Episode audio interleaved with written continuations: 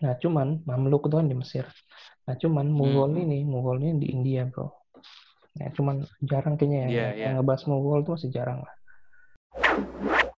Si Faizunesa ini belajar juga, belajar tentang Quran, belajar sejarah Islam, sama belajar fikih. Itu masih muda tuh.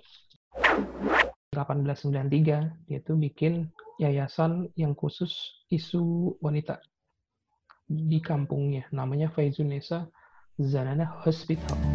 Ramadan is here. Allah's mercy is near.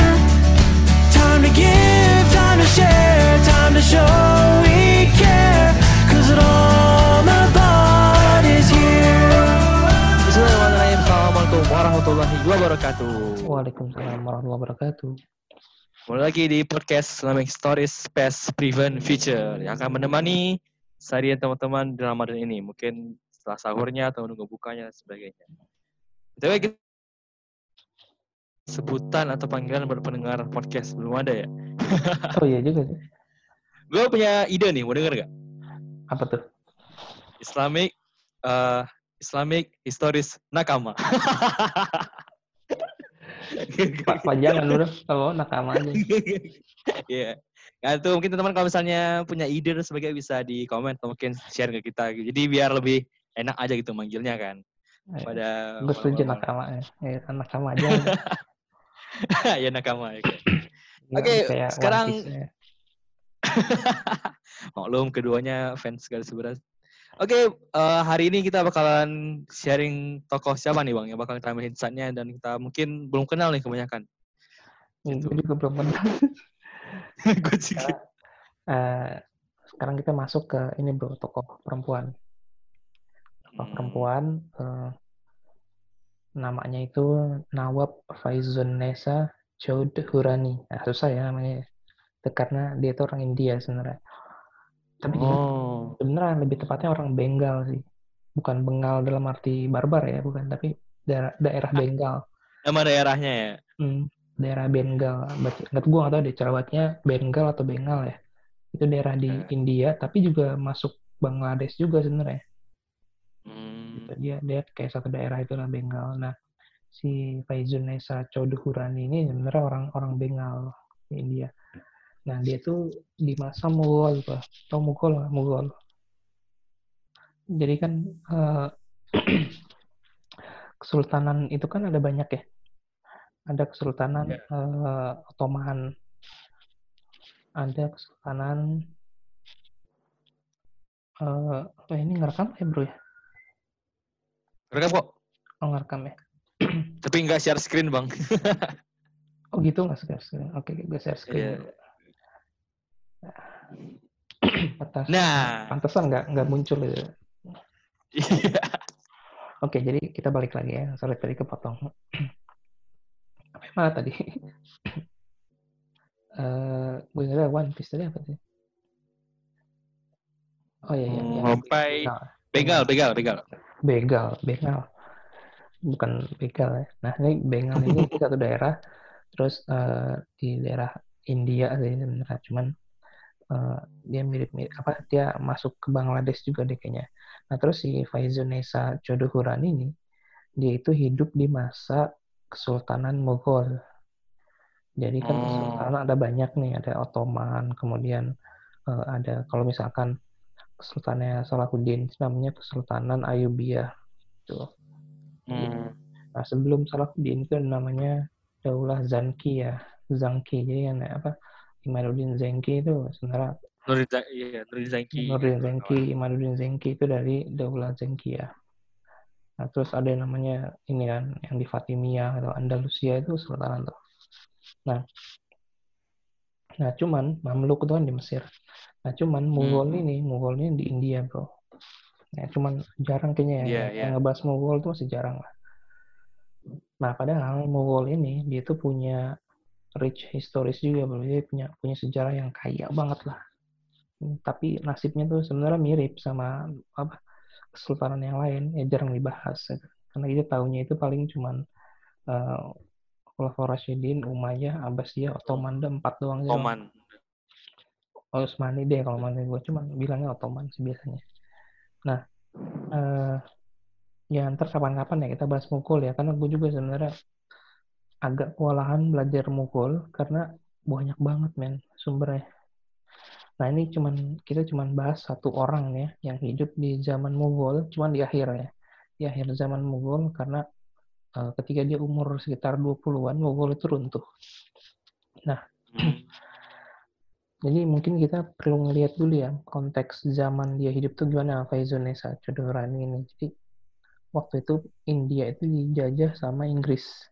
Ya, kan kalau di Belanda kan eh di Belanda di Indonesia kan di Nusantara itu ada VOC ya, ini EIC namanya. Jadi eh, perusahaan dagang Inggris lah. Ya atau kita bilang aja British ini ya. Kolonial British Inggris aja lah, susah.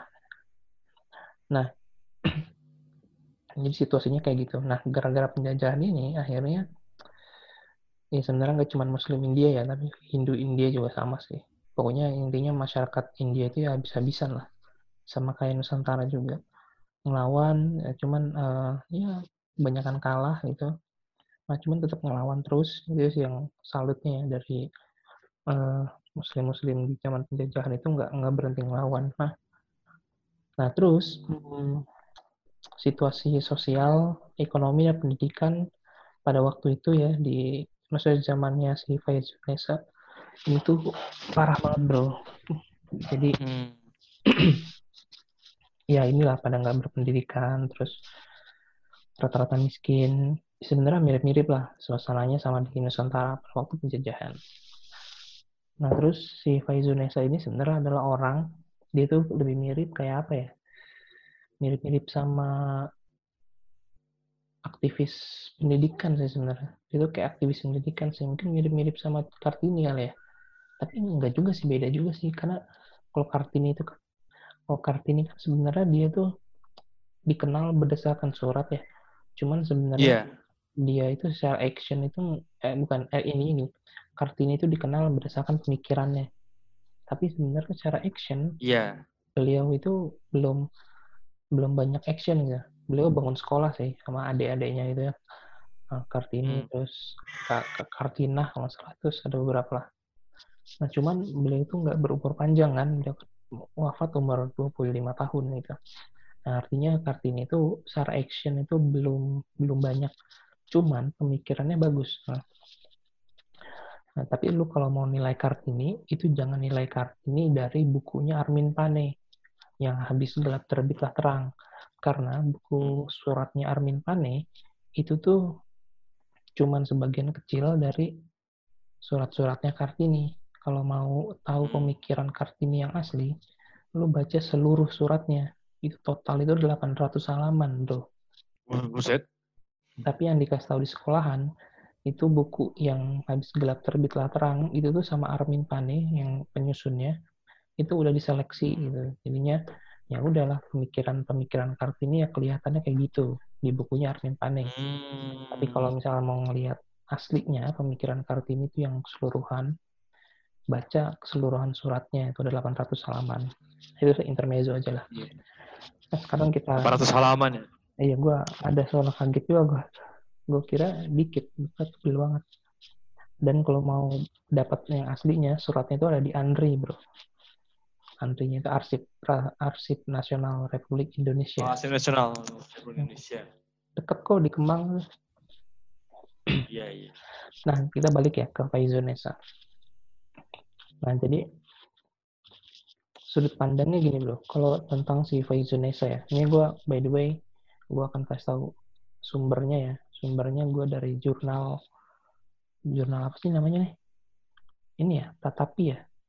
Jurnal Tatapi bukan Iya, Tatapi ya ta- ta- tapi Tathapi tas namanya. ya. Ya, Tathapi nah ini tulisannya Dr. Tuhina Islam. Dia itu asisten profesor di Aliyah University di India.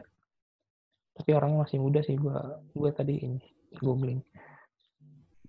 Nah eh, judulnya Nawab Faizuz Faizun Nesa Chodhurani an outstanding Muslim lady of 19th century Bengal. Kan Bengal. Nah cara pandangnya begini bro kalau eh, mandang Faizun Nesa eh, pertama kita harus tahu bahwa em, muslimah di sepanjang ya sepanjang inilah ya sepanjang ke sejarah Islam itu itu punya peran yang tinggi bro. Kalau misalkan teman-teman dengerin eh salah salah. Kalau misalkan nakama dengerin eh, podcast kita sebelumnya, terutama yang di bagian budaya ilmu, terus em, tadi yang muslimah series itu ya. Tapi gue lupa sih episode berapa kayaknya 20-an deh. Yang muslimah series itu. Ntar teman Ya, ada eh, nak- 20-an. nakama itu bisa ngelihat peran peran muslimah terutama di zaman sahabat ya sama sama tabiin gitu. Hmm. Nah, sebenarnya Faizun Nesa ini adalah salah satu muslimah yang seperti itu, artinya punya kontribusi. Cuman memang dibilangin sama si penulisnya nih, sama si siapa? Dr. Tuhina Islam ini, eh, kebanyakan muslimah itu kayak invisible gitu loh, nggak nggak tercatat di sejarah.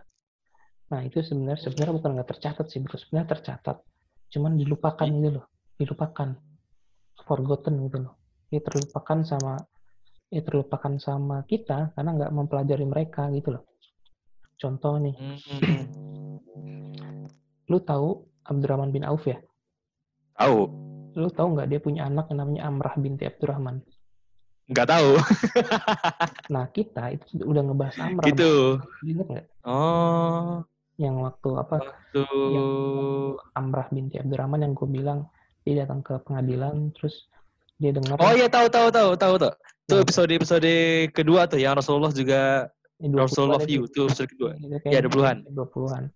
Jadi ceritanya waktu Rasulullah Amrah binti Abdurrahman datang ke pengadilan, terus dia nonton proses pengadilan, nah ternyata hakimnya itu salah, salah dan dia benerin ya. putusin perkara gitu. Nah akhirnya eh, Amrah itu ngerevisi ini ya, ngerevisi pengadilan gitu. Iya iya ingat ingat ingat ingat. Kualitas muslimah itu kayak gitu gitu loh. Nah cuman kan forgotten ya artinya tuh kayak terlupakan gitu. Gue nggak tahu di antara sengaja atau Hmm. nggak sengaja gitu. Nah, sebenarnya ada banyak nama juga, Bro. Ada banyak nama muslimah yang kita lupakan. Gitu. Kayak misalkan, kalau ini Hmm. konteksnya nih ya, si siapa penulis ini Nawab. konteksnya itu di India ya. Maksudnya dari daerah India. Mughal lah, Mughal. Ada Razia Sultan, ada Chan Bibi, ada Gulbadan Begum, ada Nur Jahan, ada Zebun Nisa. Itu kan nama-nama yang kita, siapa itu ya? Nggak tahu gitu Hmm. tapi sebenarnya mereka itu sebenarnya tokoh-tokoh outstanding men di sastra di seni di politik bahkan di pertempuran dan militer nah cuman eh, kita nggak tahu karena kita nggak belajar ya. dan bahkan forgotten terlupakan atau dilupakan sengaja nggak tahu lah nah salah satu muslimah yang outstanding itu itu adalah Faizunesa Chodhurani Nah, Nawab ini sebenarnya gelar, bro. Bukan nama asli dia. Hmm. Kalau di Inggris itu kayak Sir kali ya. Atau kalau di Indonesia itu kayak Raden. Oh, sir, sir. Nah, itu. Nawab. Kalau di India. Cuma anehnya, ini sebenarnya uniknya si Faizunesa ya. Nawab itu sebenarnya gelar untuk cowok, bro. Apa jangan karena belum ada gelar buat cewek makanya dipakai Bukan. juga? Ada, kan tadi bukan. udah bilang.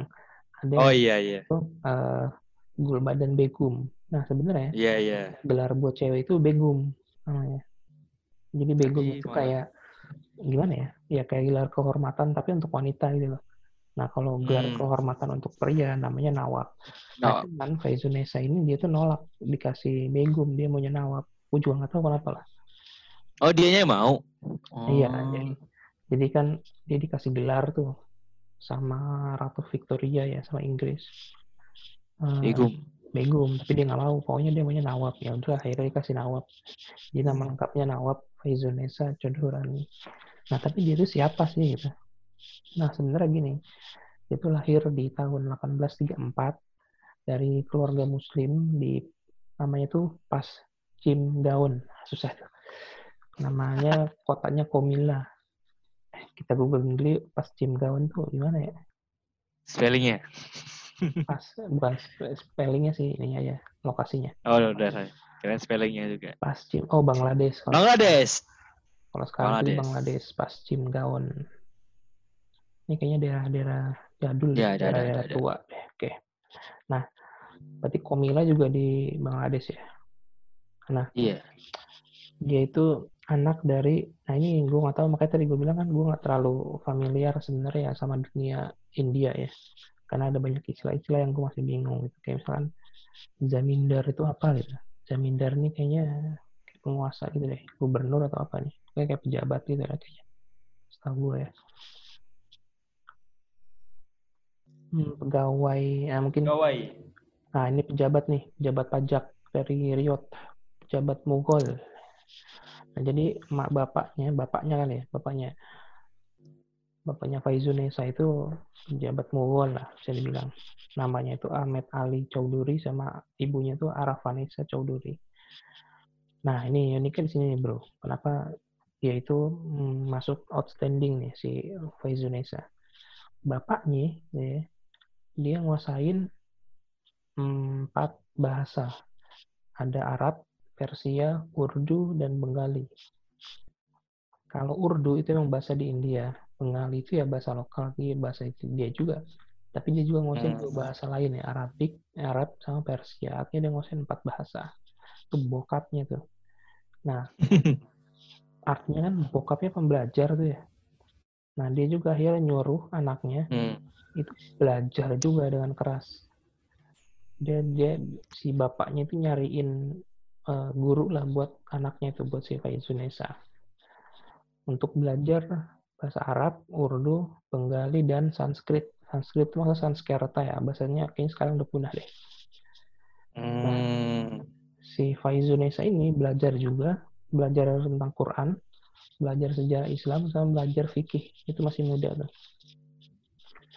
Nah, eh, ini kayak internetnya kurang stabil ya, mudah-mudahan ntar jelas ya. Iya, ntar gua Nah, kondisi sosial waktu itu, itu tuh kayak hmm, susah bro kalau mau belajar, mau sekolah gitu ya. Susah. Jadi kayak Hmm.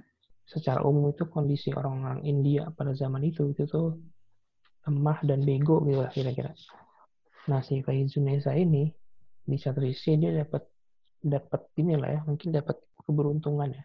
Karena orang tuanya itu concern banget sama pendidikan, jadinya si Faizunesa ini emang benar-benar disuruh eh, belajar keras dan emang dikasih guru segala macam supaya belajar. Nah, akhirnya dia itu belajar banyak hal lah. Nah, terus eh, si apa suatu ketika nih si Faizunesa ini kan akhirnya tumbuh ya. Nah, ketika dia tumbuh ya mungkin karena berkat ini juga ya pendidikan dari orang tuanya sama mm, dia kan belajar ilmu banyak tuh waktu dia bocah dia itu tumbuh jadi orang yang eh, gimana ya perhatian banget lah sama isu-isu pendidikan terus sama isu-isu sosial nah satu ketika ada namanya Mr. Douglas dia ini kayak pejabat inilah pejabat British gitu ya itu kayak request ke Eh. ke zamindar sini ke pejabat-pejabat ot- apa atau kan lagi pejabat Mughal untuk ngasih donasi jadi kayak eh, kayak mau ngembangin satu daerah gitu lah nah yang pertama kali bro jujur langsung Faizunesa itu ngerespon dan ngasih banyak banget lah duitnya itu kan hampir keseluruhan dari kebutuhan biaya itu untuk bikin project itu Ah, si Mr. Douglas ini akhirnya impress gitu kan dengan eh, perhatian si Faizunesa ini sama sosial sama pendidikan. Nah, akhirnya baru dikasih eh, gelar tadi kan yang begum. Jadi gara-gara itu tuh. Nah, cuman dia nggak mau, akhirnya dikasihnya nawab. Ya, aneh juga sih tapi ya. gitu. Ini kayak kalau Indonesia itu kayak nyonya itu nggak mau akhirnya panggil bapak. kan aneh ya. Bapak Sarah gimana? iya. Nah, harusnya nyonya Sarah. Nah, eh, nah akhirnya si Faizunesa ini lama-lama tuh makin aktif eh, di dunia sosial sama di dunia ilmu, dunia liter- literasi ya, dunia pengetahuan lah. Mungkin dia tuh kayak di satu sisi di satu sisi dia tuh akademisi, tapi di sisi lain dia aktivis, aktivis literasi sama aktivis sosial. Jadi kayak ada dua atau tiga ini ya, dua atau tiga peran gitu. Nah, dia tuh nggak cuman eh, lancar banyak bahasa tadi yang gue bilang di atas ya, ada Bengali, Urdu, Arab itu sama Sanskrit. Nah, dia juga belajar apa puisi, puisi, terus eh, Quran. Dia juga belajar Bible, bro. Dan dia belajar Mahabharata sama Ramayana. Karena eh, Mahabharata sama Ramayana kan ya sebenarnya karya orang India sih. Jadi ya menurutku wajar lah dipelajarin. Ya kayak di Indonesia kita belajar cerita-cerita rakyat kan. nah, jadi memang si Faizunesa ini dia tuh kayak punya peran besar buat majuin dunia pendidikan Muslim lebih tepatnya Muslim Di Mongol. Muslim bukan bukan Mongol, Oh. Mongol, Mongol. Kalau Mongol itu mah Oh iya, sorry, sorry. Sorry, yang sorry. nyerang Iya, Islam. ya, sorry, sorry. Mongol itu di India. Nah, jadi dia tuh kayak punya peran besar buat majuin dunia pendidikan muslimah di India pada waktu itu. Hmm. Eh, gimana ya cara neranginnya ya? Jadi eh, dia tuh kayak bikin sebenarnya yang, yang gue baca ya, dia tuh bikin bikin sekolahan, cuman kayak sekolah umum sih sebenarnya, kayak sekolah umum di situ boleh Muslim, boleh Hindu. Nah, ini menurut gue satu hal yang eh, unik ya, menarik karena kalau lu ngelihat India sekarang, sebenarnya Muslim sama Hindu sampai sekarang masih musuhan bro. Kalau ngelihat Iya, iya. Eh, sebelum COVID kan, sebelum COVID aja masih berantem berantem gitu. Tapi Faizunesa ini sebenarnya concern sama persatuan. Tuh akhirnya dia bikin sekolah yang di sana itu Muslim sama Hindu itu bisa masuk sekolah itu. Nah, terus eh eh, apalagi ya menurut gua eh, eh, susah juga nih bro bahasa jurnalnya bro. Nah, nah kita masuk ke ini aja.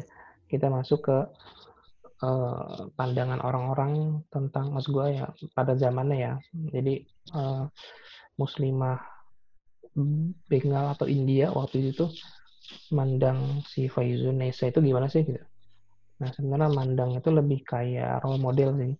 Jadi dia tuh eh, bagus banget lah. Nah cuman ini cuman nih ini ada kekurangan dia nih.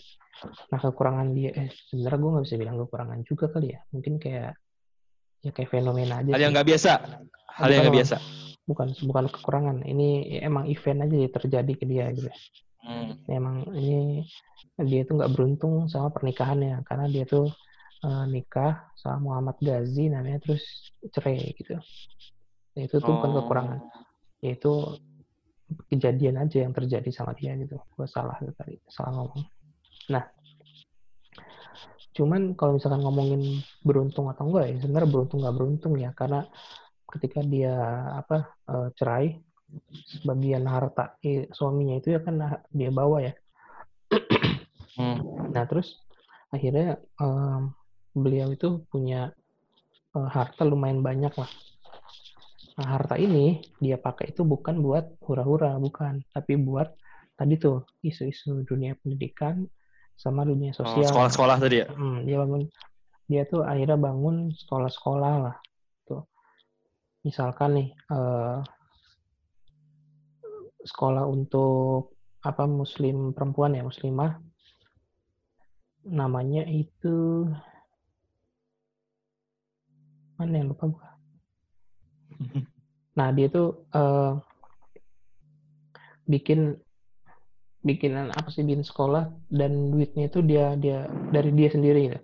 duitnya dari dia jadi dia yang dia ngebiayain sekolahnya Eh, dia bikin madrasah Islamic Seminary ya di daerah Paschim Gaon itu ya di, di kotanya sendiri nah terus eh, namanya itu Faizunesa Government Degree College nah terus nama ada lagi yang namanya Ghazi Atia Madrasah nah terus dia itu bikin sekolah dasar tapi untuk cowok Ah, terus eh, yang, yang ngejalanin itu anak perempuannya Badrunesa namanya bikin Nawab Faizunesa dan Badrunesa High School. Nah ini untuk cowok-cowok nih. Kalau tadi kan untuk perempuan. Hmm, Nah, terus eh, sekarang itu jadi SMA di Calcutta University. Eh, ya. Nah, terus dia itu bikin yayasan. Gimana ya? Yayasan itu kayak ah yayasan untuk perempuan, tapi bentuknya bergerak di bidang pendidikan juga. Namanya Na- Nanua Digi. Susah namanya. dari tadi susah mulu. Iya, Dari tadi. namanya India. Nah ini ini Nanua di School. Terus nah, sekarang dikenal dengan nama Shaila Rani Girls High School. Nah ini kalau detail-detailnya gue jelasin panjang juga ya, capek juga. Kita lompat ke ini aja deh. Lompat itu ke kisah dia. Nah dia itu tahun 1894 dia itu naik haji bro. Tapi sebelum dia juga Hmm. 1893 dulu deh.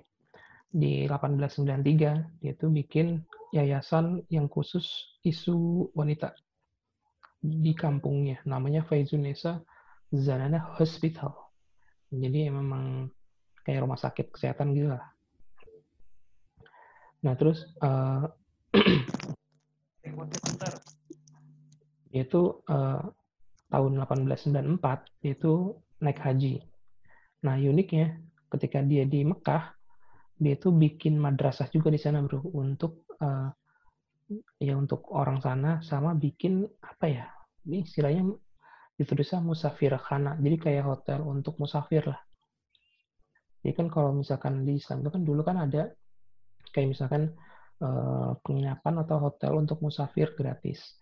Nah ini si Faizunesa ketika dia Mekah waktu dia pergi haji dia tuh bikin hotel untuk ya untuk musafir gitu, gratis. Nah terus di sana dia juga kayak promosi lah soal Islamic learning ya. Nah ini yang unik nih, dia juga bikin jurnal bro, jurnal ilmiah yang diterbitin secara berkala. Itu contohnya nih ya namanya ya, jurnal Islam Prakarak, Pracarak, nah, susah nih. Daka Pracarak Muslaman Bandu, Sundakar. Dan duitnya itu dari dia juga. Nah, contoh nih, eh, ada yang mingguan Islam Pracarak itu terbit mulai dari 1891 di, di Kalkuta, India itu. Nah, itu isinya tuh eh, pemikiran Islam, sejarah, budaya gitu. Nah, terus juga dia ngedorong inilah, ngedorong muslim untuk terus belajar. Nah, eh, semua jurnal tadi itu dibiayain sama Faizunnisa. Gue bingung ya duitnya sebanyak apa sih? Iya dari tadi. Iya, Donasi mulu. Donasi mulu ya duitnya. Nah, dia tuh meninggal itu, eh kok langsung gak meninggal, dia tuh juga nulis buku, namanya Ruk Jalal. Oh. Ruk Jalal. Nah, Ruk Jalal ini sebenarnya fiksi sih. Jadi kayak puisi-puisi gitu. Nah, eh, akhirnya beliau itu meninggal tahun 1903, umurnya tuh 59. 59 ya. Masih abad, oh ya abad, abad, abad 19 tadi ya. Iya, ini baru awal-awal kan 1903. Jadi ketika dia meninggal 1903, dua tahun sebelumnya Soekarno lahir 1901. Pas banget. Nah, yang uniknya lagi adalah sebelum dia meninggal seluruh duit yang dia punya, bro, dan dan aset ini bangunan, properti gitu-gitulah tanah gitu. Semuanya diwakafin. Wah, Wih gokil. Diwakafin buat apa? Buat beasiswa. Sekolah. Ya, Oh sekolah. beasiswa. Sekolah ya sih sekolah juga ya. Sekolah dunia pendidikan lah pokoknya.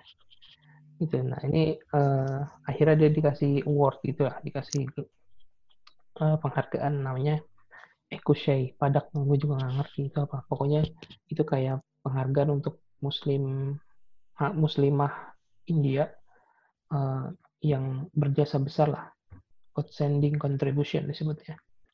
Nah, jadi kesimpulannya itu si Faizunesa ini, kalau gue lihat ya, eh, dia itu pembelajar kuat banget tuh ya, insight-nya ya. Itu gila sih.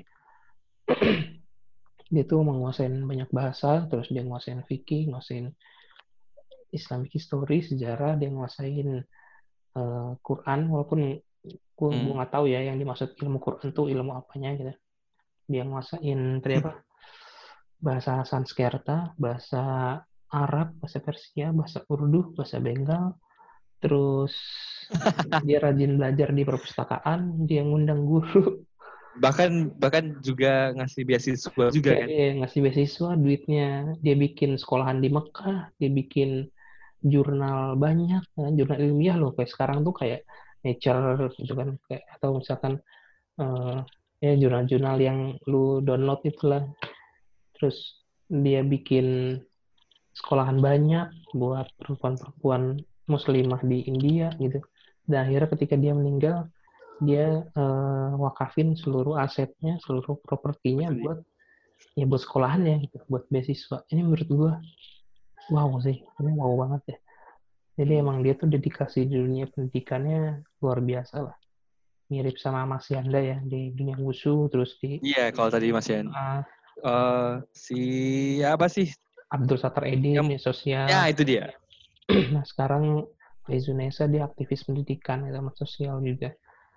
Nah terus yang kedua lagi-lagi parenting bro. Kita ngeliat contoh lagi di parenting. Walaupun gua ini nggak ini ya. Ini bukan konspirasi gua milih yang parenting-parenting yang bagus enggak. Tapi emang gua ya ketika ngeliat wah ini unik. Tapi ternyata di cerita yang unik ini di Faizu kita lagi-lagi nemu contoh parenting yang bagus ya. Jadi bokapnya sama ibunya yang yang hebat juga sih gue ngeliat sih. Jadi Iya. mereka tuh Parenting lagi ya kayaknya ya. ya. Mereka jadi mereka berhasil jadi role model dan akhirnya si anaknya juga sebenarnya ngikutin jejak orang tuanya. Dan kisah eh, kayaknya gue ngeliat dua dua itu deh. Atau tiga kali ya, yang ketiga itu ya. Yang ketiga itu Faizunesa itu eh, berani punya network ya di luar negaranya kan. Ya, dia kan ketika pergi haji kan eh, bangun sekolahan. Ketika bangun sekolahan berarti kan dia harus punya izin dong. Berarti dia ber- Iya, betul. berhubungan juga tuh sama sama Ottoman tuh karena Ottoman kan masih ada waktu ya dia berhubungan sama Ottoman dia pasti kenal sama pejabat-pejabat Ottoman makanya dia bisa dapat izin kan diriin sekolahan sama diriin hotel buat eh, musafir di Mekah itu dia dapat dapat itu tuh dapat pahala banyak tuh. artinya dia bangun network juga eh, di Ottoman jadi dia mungkin sifatnya itu jatuhnya itu kontribusinya bukan nasional lagi tapi emang global Nah, memang referensi tentang Faizunesa ini gue lihat ya, itu belum ada yang di bahasa Indonesia sih. Gue lihat referensinya bahasa Inggris semua. Dan judul-judulnya nggak pernah gue lihat sebelumnya. emang emang fokus di India. Iya. Emang gue ngeliat eh, goal. gini, bro, eh, orang-orang yang belajar sejarah Islam itu yang pernah gue bilang juga ya, gue tahu ya, eh kita udah pernah bilang belum ya? Jadi kita tuh terlalu terfokus itu sama eh, empat empat ini empat kesultanan tadi tuh. Iya, betul. Umayyah. Rashidi, Iya. eh, Umbasiyah, Ottoman. Mm, Nah artinya eh, sebenarnya bukan berarti itu buruk ya itu bagus kita pelajarin karena kan emang penting kan dan apalagi kalau Rashidin itu emang penting banget dipelajarin. Nah masalahnya gini masalahnya kita tuh punya banyak kesultanan lain gitu. Ada Mamluk di Mesir, ada Andalusia di Spanyol dan Portugal.